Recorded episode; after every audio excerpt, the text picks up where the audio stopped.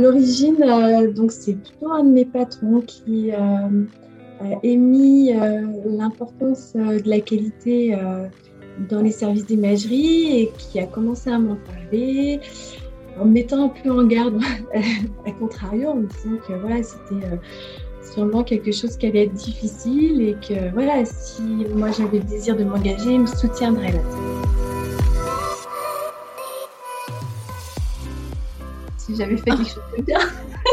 tu es en train de dire que tu veux que l'ASN de Chalon passe te voir vers beau. Ah oui, passe me voir l'ASN. Mais tu es bien la première à me dire ça. Mais voilà, parce que j'aimerais bien qu'il valorise mon travail et qu'il. Mais tu as raison. Elle a bien travaillé cette petite. Elle fait quelque chose dans son bureau.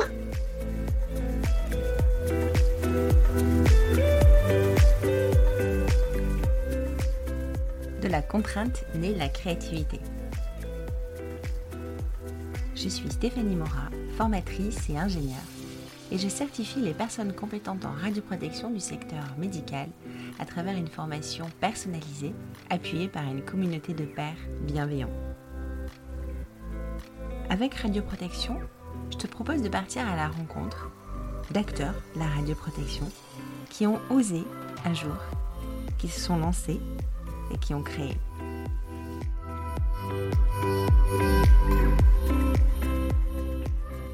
Dois admettre que je crois fermement que les choses les plus belles et les plus puissantes sont souvent les plus simples. Et c'est pour ça que j'ai créé un outil qui est hyper simple et sans stress pour mes clients que je te propose à toi de tester. Et je souhaite t'offrir un mois de participation à Mastermind Radio Pro. Mais qu'est-ce que c'est qu'un Mastermind en fait? Bah, C'est un groupe de PCR qui s'entraident et qui se rencontrent régulièrement pour réfléchir à leurs défis, à leurs missions, afin d'avancer et de progresser ensemble. Tu vois, ce qui est simple finalement, c'est de bénéficier de l'intelligence collective. Alors dans un dernier effort pour te simplifier les choses, clique sur le lien dans la description de l'épisode pour en savoir plus. Alors Caroline, je sais que tu euh, habites en Bourgogne. Oui. À Chalon-sur-Saône. Alors, je ne sais pas si tu habites à Chalon-sur-Saône, mais en tout cas, tu travailles à Chalon-sur-Saône. Ah, juste à côté. Juste à côté. Alors, je fais un petit coucou euh, parce que moi, je suis dans le sud-ouest mais... et j'ai ma famille qui est originaire du sud-ouest, mais j'ai ma sœur qui a immigré en Bourgogne. Nous, ça nous paraît, moi, ça me paraît l'autre bout de la France. Mais je suis venue, elle habite à, enfin, à côté de Chalon-sur-Saône. J'y suis allée euh, deux fois et c'est vrai que c'est une région euh, que je trouve magnifique. Alors déjà, il y a de magnifiques vignes, il y a une campagne qui est vraiment, qui appelle aux balades. Et Chalon-sur-Saône, je me suis baladée un petit peu, c'est très, très beau. Enfin bref, tu as, tu as beaucoup de chance. C'est une belle région. Donc, tu habites là-bas, donc je fais un petit coucou au, au Chalonnais, c'est comme ça qu'on dit Chalonnais? Chalonnais. Très bien. Donc, tu es actuellement responsable qualité et gestion des risques dans un cabinet d'imagerie euh, privé qui s'appelle euh, l'imagerie du Val-de-Saône. Voilà, c'est très joli. J'ai alors ça fait un an à peu près que tu es sur ce poste-là? Tu as évolué? Ça va faire un an en janvier. Un an en janvier. officiellement, j'occupe ces fonctions puisqu'on a mis un certain temps à définir euh, les attributs du poste. Donc voilà, on a trouvé ce poste et on me l'a attribué officiellement en janvier. En janvier, ok, ça marche. Mais tu es manip de formation. Voilà, tout à fait. tu as été, euh, alors ça fait quelques années, voilà, tu as été, alors j'ai trouvé PCR depuis 2013, euh, c'est ça? Voilà, c'est ça. PCR, et tu as quand même, en plus de PCR, tu as quand même repris tes études et c'est, tu as fait un DUT. Alors, moi, je, dis DUT, enfin, tu as un DUT. Parce DUT, voilà, ouais. Euh, qualité en établissement de santé en 2019, juste avant le Covid, c'est ça. Alors, peut-être tu pourras nous raconter un peu aussi comment ça s'est passé, si tu es passé à travers les mailles du filet euh, du Covid, enfin voilà. Et tout ça, du coup, tout, tout ce parcours t'amène euh, à être maintenant responsable qualité gestion des risques au sein du cabinet d'imagerie. Tu nous diras aussi si tu es cadre, en fait, finalement, ou si, non, si tu es vraiment que sur cette mission. Mais c'est là où je trouve, enfin, moi, c'est vraiment ce qui m'a attiré dans ton, dans ton parcours et dans, dans, ce que tu fais maintenant, c'est toute cette évolution. Tu, tu, pars de manip euh, et puis en fait, tu as, continué à, à, avancer, à progresser, à t'intéresser à beaucoup de choses. Et, euh, et finalement, enfin, je, je, trouve que tout ça a beaucoup de sens. Et puis, mais euh, ben voilà, tu vois comment. Alors, les gens qui nous écoutent ne, te voient pas. On va essayer de prendre une photo, mais tu as un grand sourire. Je trouve que tu dégages. voilà, il y, a beaucoup d'énergie et de bonne humeur qui rayonne euh, de toi, c'est le cas de dire. Voilà. Et tu le transmets aussi. Hein. Ah oui. Et le souvenir que j'ai de toi, c'est alors on s'était euh, échangé par euh, LinkedIn, on s'était oui, au téléphone, on avait fait un Zoom. Et ça à RP Circus, je t'ai vu arriver comme ça là. Bouh ah, c'est quand même une boule d'énergie. Et en fait, je pense que tu véhicules beaucoup de choses positives. Et dans nos missions Radio Pro qualité, c'est pas toujours très facile, c'est pas toujours très fun. Et, et, je me dis que tu dois amener ça avec bonne humeur. Et donc oui, on a beaucoup de choses à apprendre de toi. Tu as beaucoup de choses à nous dire, Caroline. Bah oui, effectivement. Bah, après, c'est vrai que j'ai jamais voulu arrêter d'évoluer. J'ai fait déjà la formation PCR pour, changer un petit peu le travail que je faisais. Ça fait 10 ans que j'étais manip hein, PCR. Et puis après, bah, la qualité, hein, ce n'était pas une vocation. Je ne sais pas les gens pour qui c'est une vocation. Moi, non. Je, je vraiment ne voulais pas aller là-dedans. Mais après, avec euh, la radioprotection et l'assurance qualité, euh, ben, le choix s'est fait de lui-même puisqu'il fallait faire l'assurance qualité. Donc, euh, on est un petit cabinet. on n'a pas beaucoup de on n'a pas beaucoup de personnel en fait, euh, donc euh, en privé, euh, voilà, comme beaucoup de structures, je pense, hein, qui ont personne pour faire la qualité. Bah, on n'avait personne aussi, donc du coup, bah, j'ai repris le cartable et je suis retournée sur le banc des études et j'ai découvert la qualité. Et, oui, j'ai trouvé que c'était intéressant. C'est vrai que faire ça, c'est tout à fait autre chose. C'est vraiment un tout autre domaine après, la qualité, il faut la traiter vraiment en pensant à, améliorer les choses. Voilà. Mhm.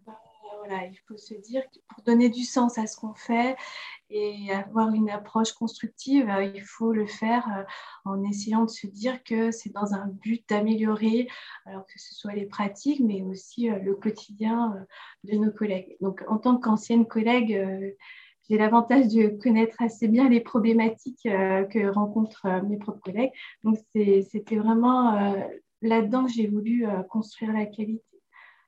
Et quand tu as repris, quand tu as fait ce DU, est-ce que c'était un, choix de ta part ou est-ce que ça, t'a été demandé par tes patrons? Tu vois, comment on est, on est arrivé, comment t'en es arrivé à ça?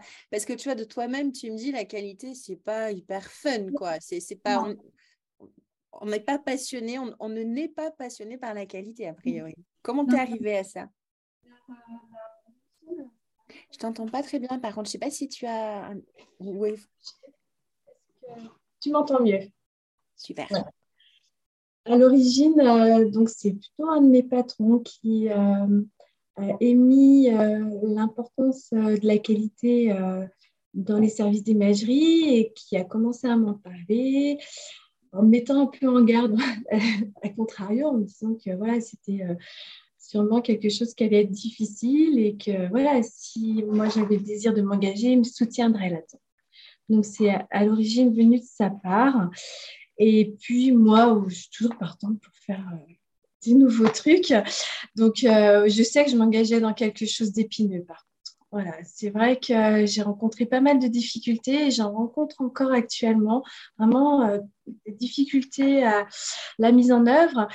Mais bon, voilà, euh, euh, j'ai toujours été partante et aller sur les bancs d'école, j'ai adoré.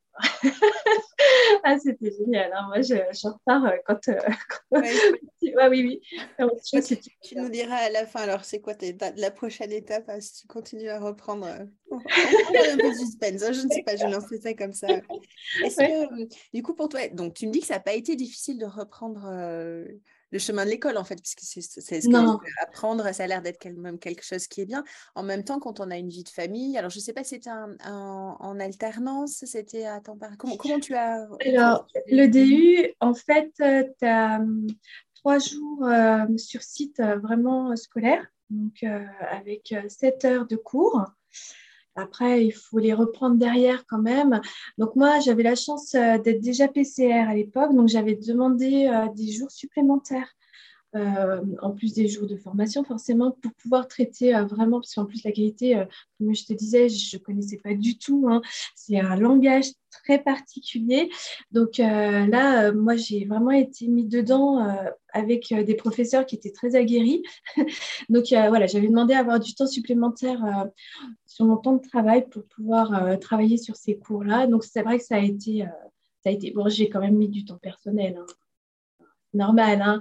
mais, mais voilà, non, ça, ça, s'est bien passé. Ça a été vraiment très chargé. Hein. Ça a vraiment été une expérience voilà, très, très chargée dans, dans, les connaissances, mais aussi dans les expériences. Non, c'était vraiment, vraiment bien. Après, après il est vrai que reprendre les cours, c'est quand même euh, assez difficile euh, quand euh, on n'y a pas été pendant longtemps.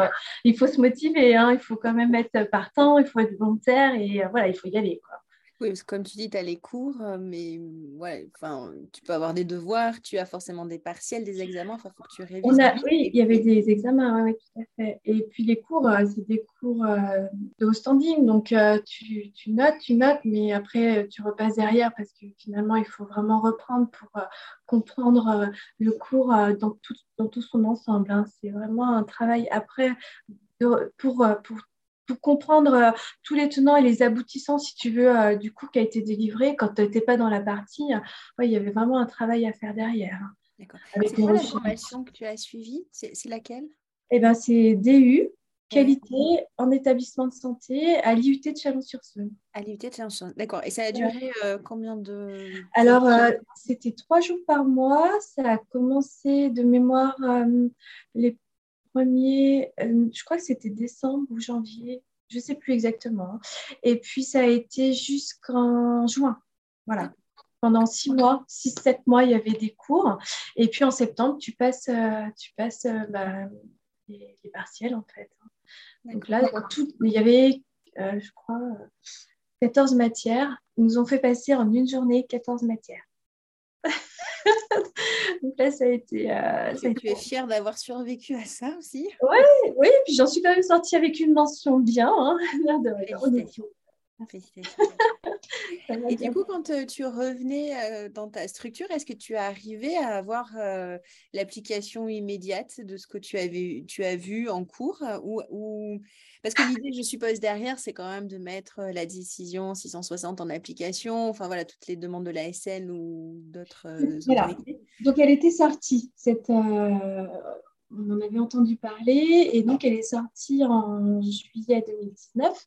Donc, euh, du coup, une fois que moi j'ai eu mon diplôme en septembre, bah, on a travaillé euh, directement dessus en fait. Euh, j'avais prévu en amont parce qu'il nous avait dit hein, que la, décision sortirait. c'est pour ça qu'on avait fait la formation en amont. Et je l'avais déjà un petit peu regardé. Et d'emblée, ouais, j'ai travaillé sur cette décision ASN dire que euh, tu trouves tout de suite la corrélation entre les cours et, ce que tu as dans ton bureau, euh, non, ça n'est pas si simple. Donc euh, oui, il a fallu vraiment essayer de mettre en application cette décision avec les cours. ça a pris beaucoup de temps. Ça a vraiment pris beaucoup de temps. Ok tout à l'heure, tu m'as dit que ça avait été quand même difficile. Il y avait des choses qui avaient été difficiles pendant la formation. Le, bon, le vocabulaire, ça, tu l'apprends. C'est quoi, en fait, qui a été le plus difficile pour toi? Eh bien, si tu veux, j'ai eu des premiers cours avec ce langage totalement inconnu et j'étais euh, mais vraiment vraiment perdue euh, parce que j'avais jamais entendu parler d'un CREX parce que j'avais jamais entendu parler euh, des, audits de pratique avec des indicateurs. Donc tous ces mots je ne savais même pas à quoi ça correspondait. Donc bah voilà je prenais note et puis finalement il a fallu après reprendre à la maison et aller chercher mais qu'est-ce que c'est un indicateur HLS de quoi est-ce qu'ils sont en train de me parler. Euh, voilà, on parlait euh, des grilles, des matrices, la criticité, mais voilà, tout ça, ces mots, euh, quand tu les emploies jamais, enfin, quand tu les as jamais employés, moi, bah, ça ne te parle pas au moment du cours. Donc, il a vraiment fallu à la fin, au bout de six mois, bah, une fois que tu as tous les éléments de ta possession, bah, là, tu raccordes en fait. Et là, tu comprends comment ça s'imbrique. Mais vraiment, les, premiers cours, euh, là où ça a été le plus compliqué, bah, c'est de comprendre où était la place de ce qu'on était en train de voir et à quoi vraiment euh, bah, ça se rapportait vraiment.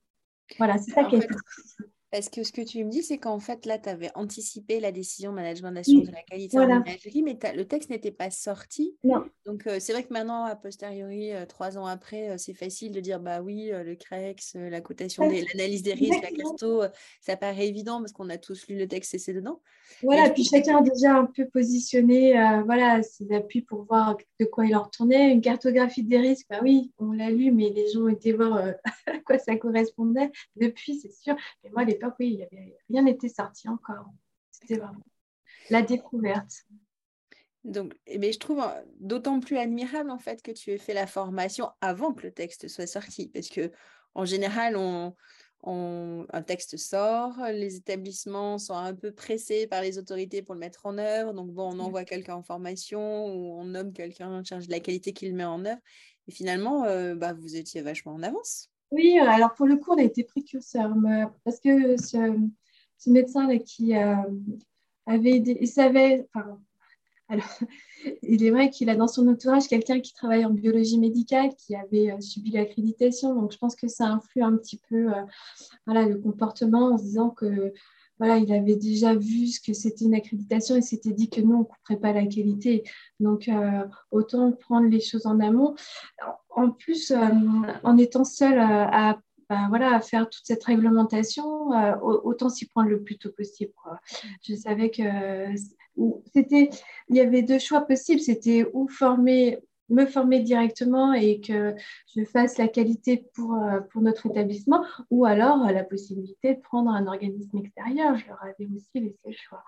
Je leur avais simplement dit que au final, on allait être obligé par cette assurance qualité. On l'avait vu, euh, moi j'avais été aux différentes rencontres PCR et on en parlait à chaque fois. Je savais que ça arrivait. Donc, euh, je leur avais laissé le choix quand même. Après, c'était à eux de décider. Ils ont préféré bah, forcément euh, me laisser faire le DU parce que pour des questions d'organisation, c'est toujours plus simple euh, de parler à quelqu'un qui est sur site. Hein. Après, même si on a beaucoup, je trouve, de difficultés, même par les réglementations, pour continuer de travailler seul dans des sites en interne, voilà, ils ont quand même préféré cette solution. D'accord, ok. il y a un seul site d'imagerie ou il y a plusieurs cabinets? Là, on a deux cabinets. J'ai un cabinet euh, sur euh, le site de Dracilfort à la clinique orthopédique qui fait vraiment lui que de la radiologie conventionnelle. Et puis, on a euh, donc sur le deuxième site à la clinique Sainte-Marie à Chalon, on a un scanner et puis de la radiologie conventionnelle. D'accord. Voilà. Et quand tu es revenu donc, de ta formation, tu as passé tes 14 épreuves, tu as eu ton début avec mention, félicitations. Donc la décision 660 était parue. Pour toi, ça, a été ça quoi? Bon, pop, pop. On plus français. Ça a été quoi pour toi la première étape en fait? Tu, tu as commencé par quoi? Parce que des fois, tu vois, on est un peu euh, embarrassé par l'ampleur des choses à faire. On ne sait eh pas ben, euh, le premier à tirer là, tu sais Mon programme d'action. Voilà, ça a commencé par ça.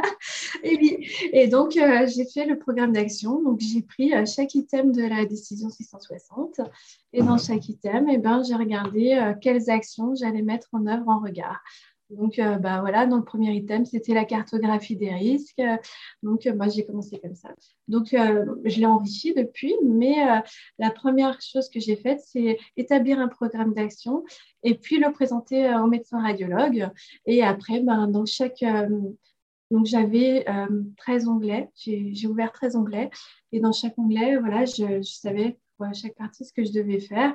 Et après, euh, bah, j'ai détaillé chaque onglet euh, sous forme bah, de procédure, de formation, enfin voilà, tout ce qui euh, devait être fait. Donc j'ai commencé par là en fait. Essayer vraiment de lire cette norme. Alors c'est pareil, hein, la lecture des textes réglementaires. voilà, bon, dix ans après, au début, ma carrière de PCR, les textes réglementaires, bon, j'avoue que je ne les lisais pas très bien. Là maintenant, euh, voilà, après 10 ans d'expérience, euh, on les lit un peu plus facilement. Et avec la formation du DU, bah, j'ai réussi quand même. Euh, alors j'ai réussi, j'en sais rien en fait, parce que personne n'est venu voir si j'avais fait quelque chose de bien. Tu es en train de dire que tu veux que l'ASN de Chalon passe te, voir oui. Ah oui, passe me voir l'ASN. Mais tu es bien la première à me dire ça. Mais parce que j'aimerais bien qu'il valorise mon travail et qu'il leur Mais tu as raison. Elle a bien travaillé cette petite, elle fait quelque chose dans son bureau. Bon, écoute, je lance un appel alors, messieurs, messieurs, dames, les inspecteurs de Bourgogne, allez à Chalon. voilà, et au moins, s'il y a des choses, que j'ai oublié, eh ben, ils pourront me le dire parce que jusque-là, personne ne me l'a dit. Donc, euh, je suis dans le flou le plus total. Ce que tu dis, c'est important en fait. C'est qu'à un moment donné, c'est bien de travailler. C'est voilà, notre cœur de métier. Mais confronter ce que l'on a fait à quelqu'un qui connaît, qui comprend et qui peut nous renvoyer une image et il faut prendre les inspections comme une critique, mais une critique, ça peut être positif, ou même si c'est négatif, c'est l'occasion d'évoluer, bah, de progresser. Ouais. Mmh et de progresser, parce que si tu as des leviers sur lesquels tu ne peux pas vraiment bouger, parce que tu as peut-être des fois des patrons qui ne sont pas tout à fait enclins à les faire le bouger, bah voilà, quand la SN passe et te dit que bah, réglementairement, tu n'es pas dans les clous et qu'il faut le faire, bah, c'est plus entendu, bizarrement. Ça permet, euh, ça permet à nos patrons de prioriser parce qu'il y a un poids, il y a une, une lettre. Euh, Donc, ton premier, la, première réaction que tu as tirée, le petit fil là, ça a été bah, de bien lire et de, de, de décliner la vision en, action. Et qu'est-ce qui a été le plus difficile à mettre en œuvre? Oh, bah, tout en fait. Mince. oui. Non, mais parce que tu pars de rien. Donc, euh, quand tu pars de rien, c'est assez difficile. Alors, tu dois tout initier. Donc, euh, tu dois tout initier d'une façon euh, merveilleuse parce que tu as le choix. c'est toi qui te dis comment je vais faire cette procédure, comment je vais faire cette formation, comment je vais faire. Bah, on a travaillé sur tout ce qui concerne euh, les actes euh, au scanner. Donc, euh, bon, il faut quand même avoir un peu. voilà, donc c'est assez complexe donc de réfléchir. Et puis, la deuxième chose, ben, c'est d'emmener les collègues hein, pour réfléchir avec toi. Alors, les collègues, ça, ça, ça va. Tu tires un peu, mais en général, ça vient. les patrons, hein, suis toujours pas arrivée. Hein. Donc euh, voilà, si vous avez quelque chose de miraculeux pour convaincre euh, mes patrons de l'intérêt de la qualité, euh, je prends. Ça aussi, c'est un appel. je suis grande preneuse. Voilà. Donc ce qui est difficile. et pourtant, tu vois, tu as eu la formation, enfin, tu as, quand même des patrons qui sont sensibilisés à la chose, puisque tu as eu la formation, tu as le DU, tu as un poste à, temps plein, c'est ça, sur la gestion des risques et la qualité? Mais, j'ai un patron qui était convaincu et qui m'a laissé partir. Mais après, j'en ai dix autres hein, pour lesquels euh, hmm. je ne sais pas si ça leur parle beaucoup. Donc, euh, voilà. Donc, c'est ça qui est, qui est compliqué actuellement. C'est d'emmener les autres. Quand tu n'as jamais fait de qualité dans un service, euh, de faire comprendre de l'intérêt de la qualité, quand tu es toujours en train de venir avec des contraintes supplémentaires, voilà, c'est un petit peu difficile. Et quand euh, tu n'as bah, finalement pas le poids d'un patron, parce que je suis quand même ancienne collègue, donc euh, c'est quand même un peu compliqué euh, au niveau de la mise en œuvre et puis voilà, au niveau des discussions. Enfin, voilà, c'est ce point-là qui, que je trouve actuellement le plus difficile. Après, faire une procédure. J'en ai fait, elles sont peut-être pas parfaites, ça sera pas les plus complets, ça sera peut-être pas les mieux rédigées, mais voilà, je les ai faites en pensant bien faire, en réfléchissant à la situation. Mais comme tu disais, euh, si ta personne avec qui échanger, qui connaît le sujet, bah, au bout d'un moment, c'est un petit peu compliqué. Voilà. Et tu vois, tout à l'heure, tu as dit quelque chose qui m'a quand même interpellée, ce que je trouve remarquable en fait, c'est que tu m'as dit, dans les réseaux PCR, on a commencé à en parler. Oui. Alors, je sais qu'il y a toujours un débat de dire la 660, c'est de la radio pro du patient, le patient, c'est le physicien, c'est pas le PCR. Enfin, voilà, tout.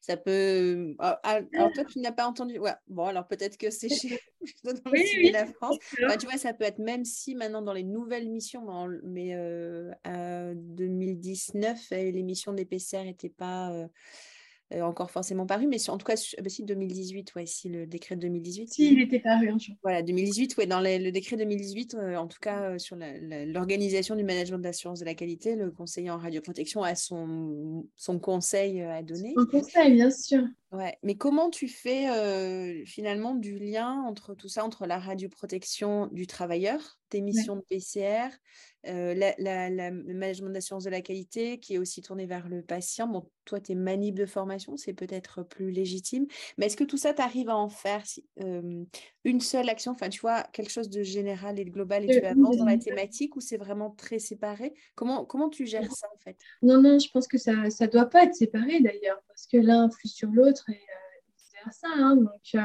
moi, la radioprotection du patient influe sur la radioprotection du et inversement.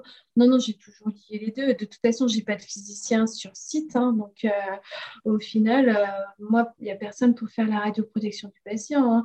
Donc, euh, je gère la radioprotection du travailleur et les NRD et tout ce qui concerne la radioprotection du patient sans faire de distinguo. Et l'assurance qualité ben, mélange les deux de toute façon. Donc voilà. D'ailleurs, je, je sais qu'on a toujours séparé les deux formes de radioprotection, mais finalement, j'en ai vraiment, enfin, j'en ai jamais vraiment compris l'intérêt. Parce que quand on parle de radioprotection, que ce soit du travailleur ou du patient, alors certes, il y a deux codes différents, hein, mais finalement, euh, on reste quand même euh, sur un esprit euh, bah voilà, de sécurité, de limiter l'irradiation, enfin de faire donc, bon, après, voilà, c'est vrai que j'ai jamais fait de distinguo dans les deux, dans les deux euh, types de radioprotection. Et finalement, l'une ne se fait pas sans l'autre. Tu ne peux pas faire que du patient bah ou que du, du salarié. Non, bah non, puis tu mêles les deux, puisque regarde, moi je viens de finir les NRD, c'est mes, mes, travailleurs qui remplissent, puisqu'on n'a pas de taxe, c'est nos travailleurs qui remplissent euh, les fiches de recueil. Donc, euh, voilà, tout, tout s'imbrique hein, finalement. Euh, si tu n'expliques pas aux travailleurs euh, pourquoi tu leur demandes euh, bah, de, diaphragmer, parce que ça va limiter les radiations patients, bah, ils ne vont pas le faire. Donc non, je pense que les deux, les deux s'imbriquent totalement. Et tout à l'heure, tu disais que enfin, tu lançais un, appel à l'aide. si on arrive à trouver l'argument pour les médecins, pour les faire s'intéresser, est-ce que si tu veux les intéresser à la radiopropation, par exemple. Je ne sais pas dans quel sens toi ça marche, mais que finalement, c'est pas quelque chose. Euh, en tout cas, la qualité, ils n'arrivent pas à adhérer. Mais si tu y arrives par la radiopro des salariés, par exemple, des travailleurs, est-ce que c'est ça, tu arrives à les intéresser ou euh? Alors, je les intéresse, si tu veux. Là, je leur ai fait une formation, euh, bah, la formation triennale. Hein, donc, mmh j'ai fait un petit peu ma sauce parce que je suis le droit, je suis dans ce milieu, je les connais bien, donc euh, c'est l'avantage. Hein. Donc, je la fais un peu à ma sauce, donc j'insère beaucoup de qualité dans cette formation. Comme ça, ça passe. Mais en même temps, c'est de la radioprotection, puisqu'on est dans l'assurance qualité. Il s'y intéresse. Je ne dis pas qu'il ne s'y intéresse pas, mais ça reste le temps d'une heure. Et après, euh, pour euh, inculter la culture de la qualité et de la sécurité des soins, c'est tout autre chose leur donner euh, l'intérêt euh, de remplir une fiche d'événements indésirables. Non, non, non. Euh, quand ils ont décidé de choisir un protocole différent de celui qu'on prend habituellement, bah, ils le font sans se poser de questions. tu vas leur demander, bah, voilà, j'ai une formation, je voudrais faire vos secrétaire, j'ai pas de temps dédié, leur dire d'enlever de, l'activité pour faire une formation, je crois que c'est le. voilà, c'est tout ça qui est compliqué. D'accord. Donc l'habilitation des médecins, par exemple, c'est pas c'est pas une thématique qui est facile. Alors l'habilitation des médecins, elle se résume à récupérer leur diplôme et puis leur formation radiopropation et déjà c'est bien. C'est déjà pas mal. Hein? Déjà, moi je trouve ça très bien. Donc euh, voilà. Après on fait un petit résumé de ce qu'ils veulent ou ne veulent pas faire dans les examens. Hein, comme ça, au moins, on dit qu'ils sont habilités sur ce qu'ils veulent. voilà, pour les médecins, euh, ça, voilà, D'accord. tu as quand même abordé le sujet, tu as essayé de le traiter déjà. Est-ce que la Bélix, c'est une, une, une, thématique, une norme? Je ne sais pas si on dit pas un label, en fait, c'est une certification. Est-ce que c'est quelque chose qui peut les intéresser ou euh, bah, Eux, j'en sais rien, mais moi, j'avoue que je me demande si ce n'est pas une porte de sortie. Parce que euh, si j'arrive à labelliser le site, ben, finalement, j'aurais peut-être euh, plus facilement accès à mes fins. Voilà. et eux, ils auront derrière bah, une labellisation aussi, donc ils gagneront quelque chose et moi aussi. Donc euh, voilà, eux, je sais, pour l'instant, non, c'est pas quelque chose qui, pas encore. ouais, non, pas du tout. On en est où? Mais oui. tu pourrais alors, je sais que j'ai introduit euh, labelliste. Tu pourrais euh, expliquer ce que c'est pour les gens peut-être qui ne connaissent pas euh, labellisation Alors, la labellisation des sites d'imagerie, en fait, euh, c'est reprendre un référentiel pour le parcours du patient en montrant quelles sont les bonnes pratiques dans le parcours du patient. Et ce référentiel permet de faire un audit après et donc de labelliser le site en disant que ce site a des bonnes pratiques dans le, dans le parcours du patient. Voilà, donc ça reprend toutes les thématiques sur l'accueil, sur l'hygiène, probablement d'autres que je ne connais pas puisque je n'ai pas la mais euh, sur lesquelles la norme euh, S99300 euh, tend actuellement. Donc c'est une norme qui est parue cet été, c'est ça, je crois? Voilà. Qui n'est pas encore obligatoire, mais qui reprend les items de la BELI. Alors il y a eu une très belle conférence au JFR. Je ne sais pas si tu l'as vu. J'ai pas vu. Mais... Et euh, donc, moi non plus, je n'y étais pas cette année, a des raisons d'organisation. Par contre, j'ai récupéré euh, le replay et euh, sur justement la qualité. Et il y a vraiment une belle conférence sur ce qui concerne la décision ASN, la norme S99300 qui est parue chez AFNOR, et puis l'audit par les pairs qui va bientôt arriver, puisque là, ils sont en train de préparer euh, justement euh, l'audit qu'ils espèrent mettre en place euh, fin 2023 sur des sites pilotes. Donc, voilà. D'accord. Voilà, c'était quand même. Alors, ceux qui ont un accès au JFR, je les invite à regarder, c'est vraiment très intéressant. Ok, super. Est-ce que tu aurais un conseil à donner à des, bah, collègues PCR euh, qui aimeraient se lancer euh, peut-être dans la qualité ou, même peut-être en tant que PCR Alors, euh, s'engager en tant que PCR, c'est vraiment sympa. Moi, je pense qu'il faut avoir voilà, simplement un bon caractère de communication, voilà, savoir échanger, parce qu'il faut quand même donner des directives à, ses collègues si on est ancien manipulateur. Hein. et puis euh, donner des formations. Euh, mais voilà, c'est PCR, je pense que c'est assez, alors tu m'excuseras du terme, mais facile. Non, mais c'est vrai, c'est sympa. Il y a des choses qui sont réglementées. Après, rentrer dans l'assurance qualité et la qualité proprement voilà. je pense que il faut vraiment être motivé et si possible euh, être encadré, c'est-à-dire euh, avoir euh, quelqu'un qui ait envie de le faire mais au-dessus de nous, quoi, quelqu'un qui a vraiment conscience de l'importance de la démarche et qui nous soutienne et nous pousse à aller dans cette direction. Et puis après puisse bah, entraîner les équipes parce que seul c'est quand même compliqué. C'est compliqué, ouais. Est-ce qu'un ça existe des réseaux de qualiticiens en imagerie ou euh, comme tu vois les réseaux de PCR euh, bah, On est peut-être en train d'inventer un truc là. Moi, je vois un réseau de qualiticiens en imagerie. Oui, non, mais il n'existe pas grand-chose parce que je cherchais un logiciel euh, pour faire la qualité en imagerie simplement. Et même ça, tu ne trouves pas. Donc, c'est vrai que c'est quelque chose qui se développe. C'est très récent et je pense qu'il y a beaucoup de choses qui vont se développer maintenant. Ok. Bon, tu regrettes pas quand même de t'être lancée dans l'aventure Non, non, non comme tu dis. Très rapidement, ça Jamais. Parce que je sais que le. Enfin, je, naturel qui fait que ça va pas, je vais voir ailleurs. Donc, c'est ce qui arrivera si ça va pas. voilà, je me renouvellerai autrement, comme toujours. Je me Voilà. Bon. Bah, écoute, merci beaucoup, Caroline. Je te souhaite euh, beaucoup de réussite dans la, dans la suite de tes aventures avec tes ouais. et que tu vas réussir euh, à motiver, euh, j'en doute pas. Est-ce que tu veux rajouter quelque chose, partager?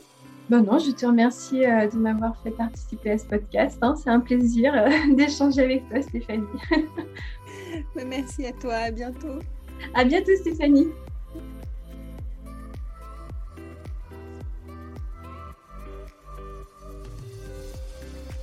Super d'avoir écouté cet épisode jusqu'au bout. Si tu es encore là et que tu as apprécié, merci de me mettre une note, par exemple 5 étoiles, sur Apple Podcast. Ça me ferait vraiment, vraiment plaisir. Et pour finir, si tu as des besoins en formation, en accompagnement radioprotection des travailleurs, je mettrai tout en œuvre pour te faire vivre une, expérience extraordinaire si tu m'écris à stéphanie formation radioprotectionfr Je suis Stéphanie Mora et je te dis à très vite.